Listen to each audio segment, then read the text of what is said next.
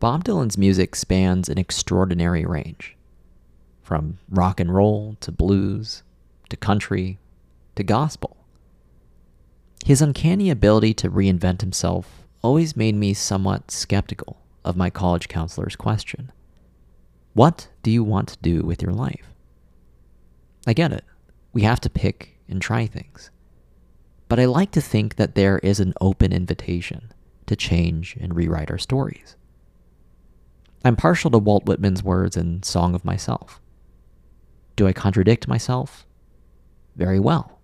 Then I contradict myself. I am large. I contain multitudes. We are world champions at preserving the person we were yesterday. But if Dylan can do it, surely we can become masters at discovering the kind of person we are capable of becoming.